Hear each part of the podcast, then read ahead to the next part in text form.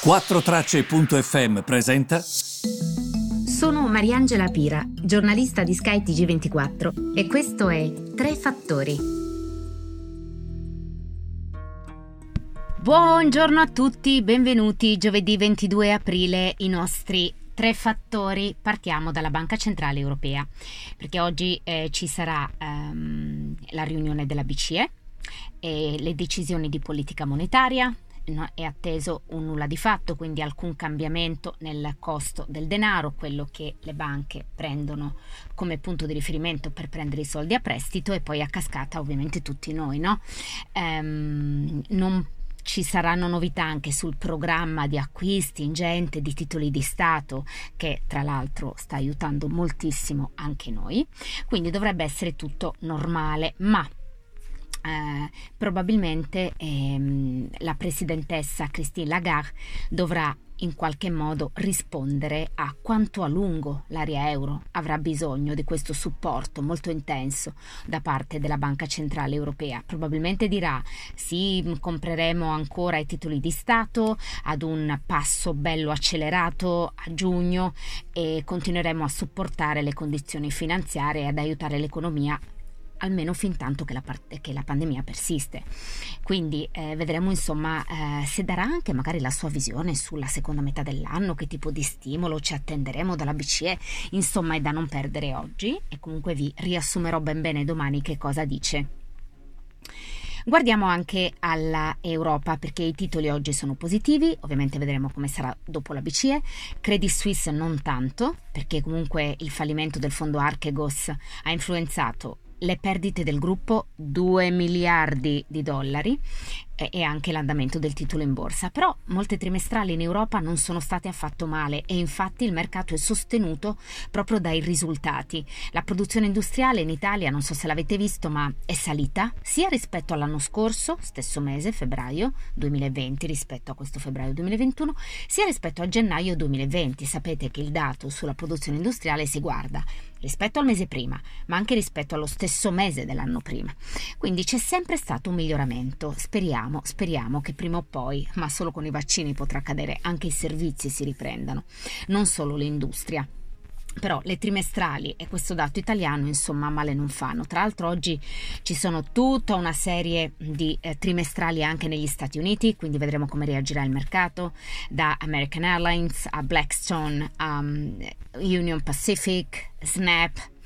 Ehm, e, ricordiamo anche che invece il, il, presidente Joe Biden ha invitato 40 leader globali per parlare un, eh, del clima perché oggi è il giorno della Terra, questo mi dà il via per parlarvi del terzo fattore. E Biden creerà questo summit virtuale sul clima, magari perché no, dando anche degli obiettivi diversi rispetto a Parigi, migliorativi, speriamo, perché ci stiamo veramente schiantando uh, contro un iceberg. E a questo proposito vi parlo anche degli aspetti più mh, mm, economici, perché ho visto che um, l'attenzione di tutti per la tutela del pianeta ovviamente si traduce anche in diversi comportamenti. Noi consumatori dovremmo essere più attenti. Per esempio, io stesso ho cambiato un po' il mio modello alimentare, a favore diciamo di alimenti che hanno un minore impatto impatto ambientale, mangio molta meno carne. Oggi peraltro ho scoperto che c'è il termine vegano e vegetariano che conoscete sicuramente, ma c'è anche il termine flexitariani cioè persone che riducono l'assunzione di, potre- di, proteine animali senza però rinunciarvi. Si parla per esempio di 30 milioni di italiani ehm, ai quali il settore delle aziende del food sta dando una risposta con prodotti ad hoc, gli alimenti a base vegetale, perché questa tendenza di mangiare alimenti a base vegetale sta crescendo tanto. In Italia vale 385 milioni di euro, i prodotti a base vegetale entrano in 14 milioni di famiglie, sono 22 milioni di consumatori e non sono pochi, eh.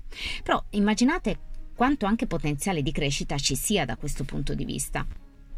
Eh, ho visto che negli USA eh, dal 2017 al 2019 le vendite dei prodotti a base vegetale sono aumentate del 29% e anche in Europa sono salite, erano a 1,79 miliardi di euro nel 2018, sono passati a 1,98 miliardi nel 2019 e hanno superato i 2,2 miliardi nel 2020. La crescita rispetto al 2019 è stata del 15,9%, in un anno peraltro non proprio semplice, eh, quello del 2020, quindi significa proprio che le persone stanno aumentando il consumo di questi alimenti e stanno cambiando. Speriamo, speriamo.